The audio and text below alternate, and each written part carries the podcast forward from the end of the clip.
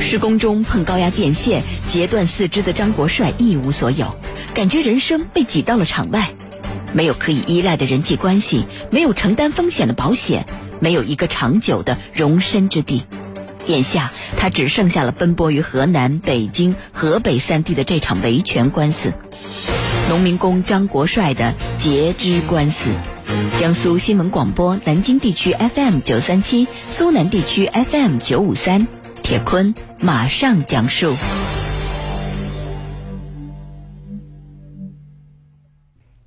孤儿、辍学少年、未成年农民工、截掉四肢的残疾人，在过去的十年里，张国帅的生活似乎一直在背负着这样的一些标签。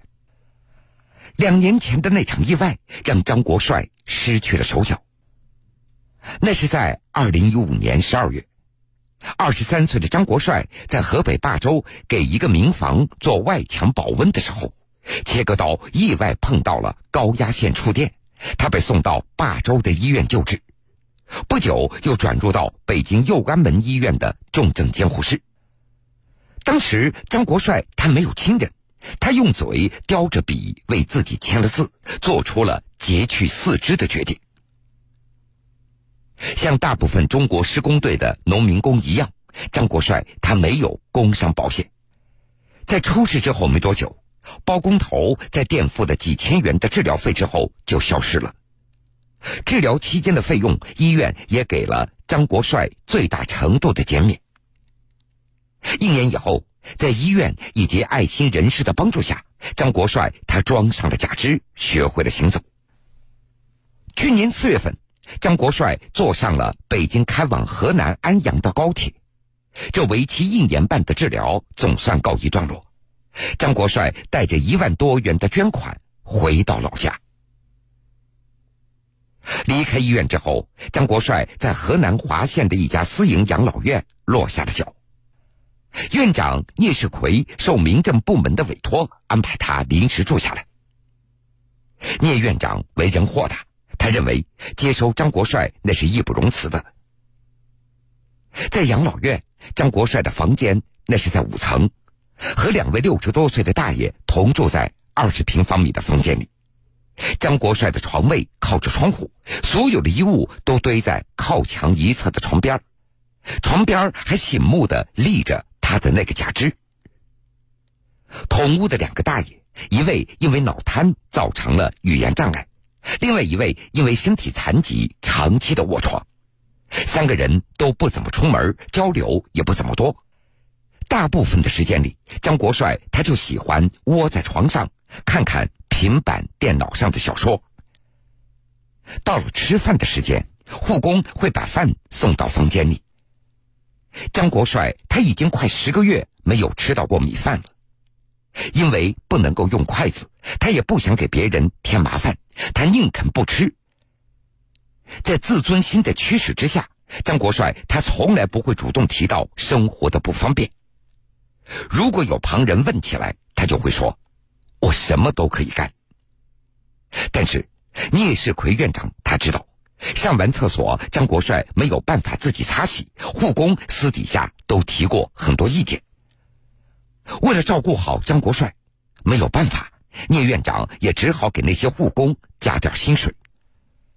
实际上，在聂院长的计划里，养老院只应该是张国帅的一个临时的落脚点。毕竟，养老院的人群类型、年龄构成、护理内容不适合张国帅这么一个肢体残疾的年轻人。有关部门也曾经承诺过，会为张国帅寻找一个更适合的地方。但是，很快十个月都过去了，安顿张国帅的事情没了下文。作为院长的聂世奎的态度也变得有点为难了。毕竟民营养老院是没有办法为张国帅终身买单。有时，院长聂世奎也觉得张国帅就像一只被推来推去的皮球，最终被硬塞进了自己的手里，送不出去了。在聂院长看来，张国帅才二十多岁，他总不能在养老院待一辈子吧？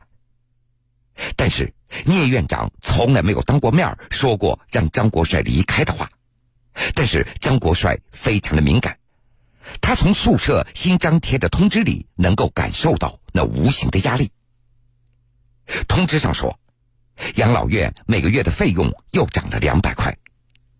张国帅他很清楚自己这样白吃白住的日子也不是长久之计，他也能够理解院长的心思，但是在找到出路之前，他自己只能够厚着脸皮在养老院待下去了。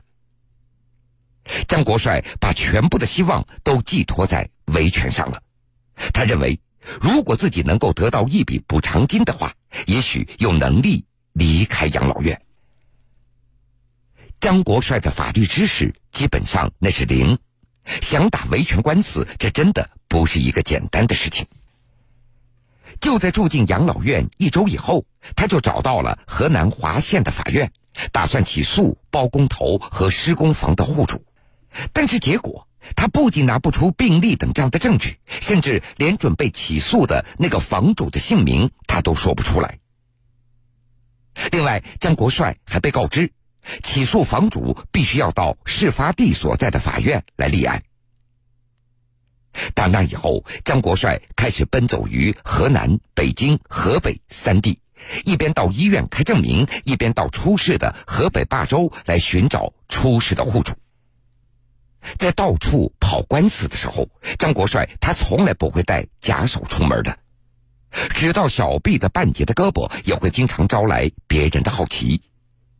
比如在餐馆吃饭的时候，服务人员不知道该不该给他上筷子，张国帅干脆直接趴在盘子上用嘴在吃饭。他也烦不了了，看就看吧。张国帅他已经不在乎别人的眼光了。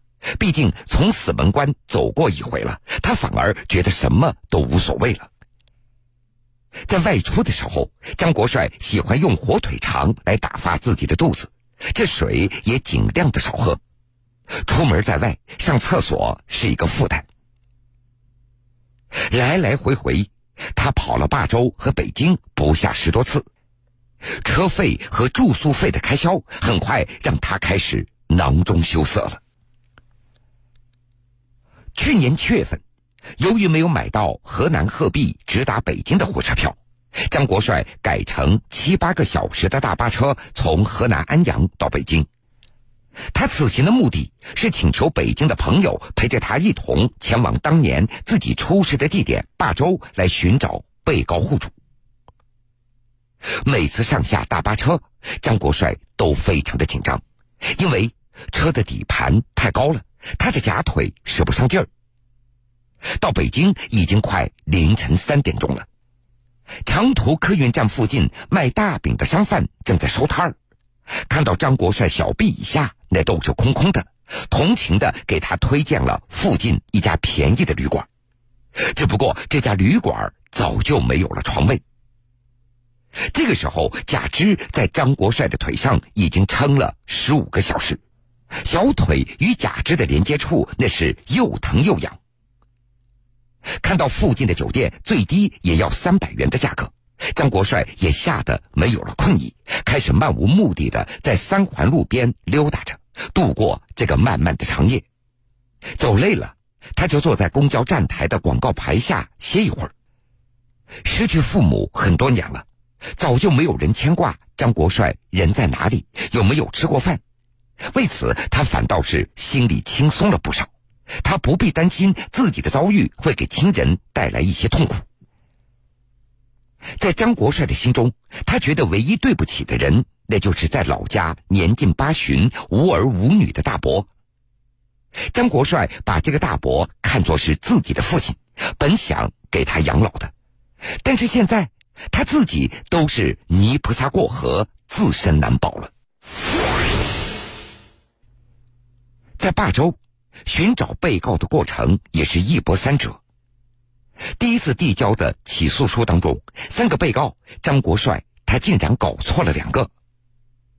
他在霸州市人民法院门口的一家律师事务所找到了高满标律师，高律师同意为张国帅提供法律援助。考虑到包工头和施工房户主的经济能力，高律师建议张国帅一并起诉高压电线的权属单位。在北京朋友的陪同之下，张国帅拖着假肢又去了当年自己出事的地方——霸州市南孟镇的王村。到了之后，他才发现，自己当年的意外触电并没有影响到那栋三层小楼的竣工。现在，小楼正在作为加工厂房，里面是一派的忙碌着。到了地方，张国帅没有胆量进去了，他害怕与房主发生冲突，于是他只能够在村边远远的打听房主的名字。不少村民都给出了同一个答案，但是都是错误的。张国帅也没有进一步的进行核实，他花钱在报纸上发了一个公告，示意将正式起诉包工头、当地电力公司以及打听到的户主。三百块钱一条的公告，几乎花去了张国帅所剩不多的现金了。三个月之后，他没有等到开庭，却等到了法院建议撤诉的通知。除了包工头的名字之外，户主和高压线权属单位的名称全都被搞错了。无奈之下，也只好先撤诉，再重新起诉。这白白花掉的公告费，让张国帅心疼了很久。施工中碰高压电线，截断四肢的张国帅一无所有，感觉人生被挤到了场外，没有可以依赖的人际关系，没有承担风险的保险，没有一个长久的容身之地。眼下，他只剩下了奔波于河南、北京、河北三地的这场维权官司——农民工张国帅的截肢官司。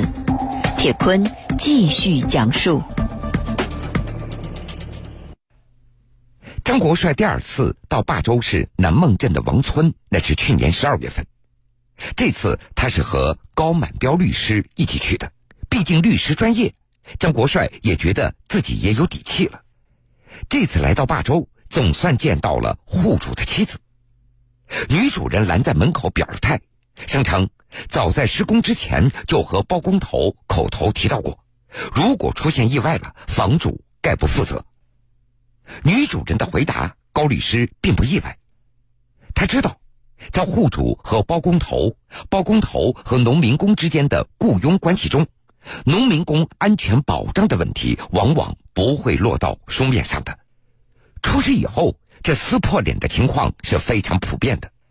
就像张国帅当初找活干的时候，他只会问工钱到底有多少，从来不会问有没有保险。今年元旦以后，张国帅接到了高律师的电话，让他再去一趟霸州，准备重新立案。当时张国帅他连买火车票的钱都已经没有了，不得不向老家八十多岁的大伯开口借了五百元。一月十六号一大早，吃完半包火腿肠，张国帅穿着唯一抗冻的黑色冲锋衣，赶往了火车站。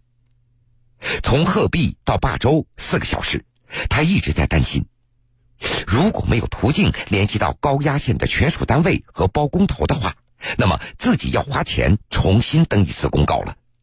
但是从大伯那儿借来的钱只够往返的车票了。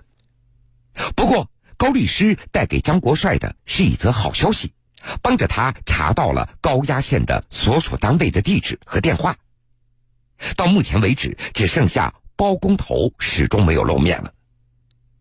同时，一位远房的姑父在电话里向张国帅承诺，说有办法通知包工头开庭的事情。原来，这位远房的姑父和包工头是表兄弟的关系，张国帅也是通过这位姑父才认识的包工头。这个姑父在张国帅和包工头之间起到了传话的作用。姑父的话，张国帅他也不敢全部的相信，但好在不需要再交公告费了。立案的步骤非常的快，张国帅用小臂夹着笔，弓着腰，在起诉书和代理书上签上了自己的名字。原告落款处有签字并按手印儿这一项，这手印儿怎么按呀？高律师话一出口，又赶紧收回来了。不用按了，这样就可以了。另外，张国帅又比别人多填了一张减免诉讼费的申请表。高律师把全部的材料递交到窗口，十几分钟就搞定了。从医院出院到法院的正式立案，张国帅他用了两百七十七天，最后交材料他只用了十几分钟。高律师判断开庭可能要到春节以后了，他让张国帅踏踏实实的回家过个年。张国帅他买到了当天晚上七点钟回河南的火车票。他喜欢等其他乘客都进站以后，自己才去检票，这避免拥挤而让自己摔倒。回到华县养老院已经是第二天凌晨了。